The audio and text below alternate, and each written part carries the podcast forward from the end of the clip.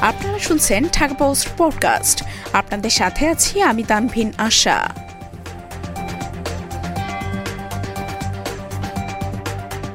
এক দোকানে পঁচিশ স্বাদের চা দূর দূরান্ত থেকে আসছেন চা প্রেমীরা।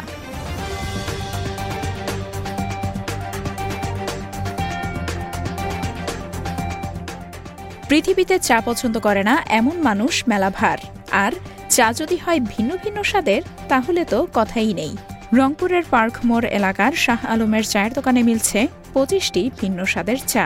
তার চায়ের খ্যাতি ছড়িয়ে পড়েছে রংপুর ছাড়াও আশেপাশের জেলাগুলোতে। প্রতিদিনই এই দোকানে ছুটে আসছে ভিন্ন জেলার চা প্রেমীরা। দোকানি শাহ আলম বলেন, আমি বিভিন্ন ধরনের শুকনো খাবার বিক্রি করলেও গত ছয় মাস থেকে খাবারের পাশাপাশি ভিন্ন ধরনের চা বিক্রি করছি। আমার দোকানে মোট পঁচিশ ধরনের চা পাওয়া যায়। এসব চায়ের মধ্যে তন্দুরি চা, মালাই চা, বাটার চা, চকলেট চা, হরলিক্স চা, স্ট্রবেরি চা, বাদাম চা অন্যতম। ক্রেতা কম আসলেও এখন প্রতিদিনই কুড়িগ্রাম গাইবান্ধা, লালমনিরহাট সহ অন্যান্য জেলা থেকেও মানুষ চা খেতে আসছে। তাছাড়া বেগম রোকেয়া বিশ্ববিদ্যালয় থেকে বিশ্ববিদ্যালয়ের শিক্ষক শিক্ষার্থীরা চা খেতে আসেন। এছাড়াও কারমাইকেল কলেজ ও রংপুর শহর থেকে পরিবার সহ চা খেতে আসেন অনেকেই। আমরা চায়ের গুণাগুণ ঠিক রেখে স্বাদের ভিন্নতা এনেছি।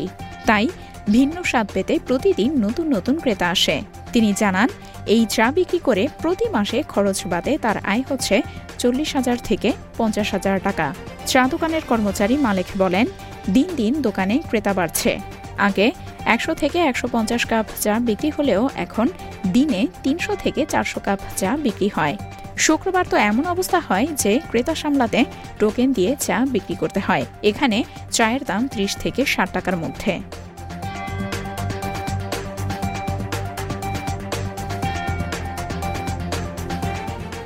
এতক্ষণ শুনছিলেন ঢাকা পোস্ট পডকাস্ট।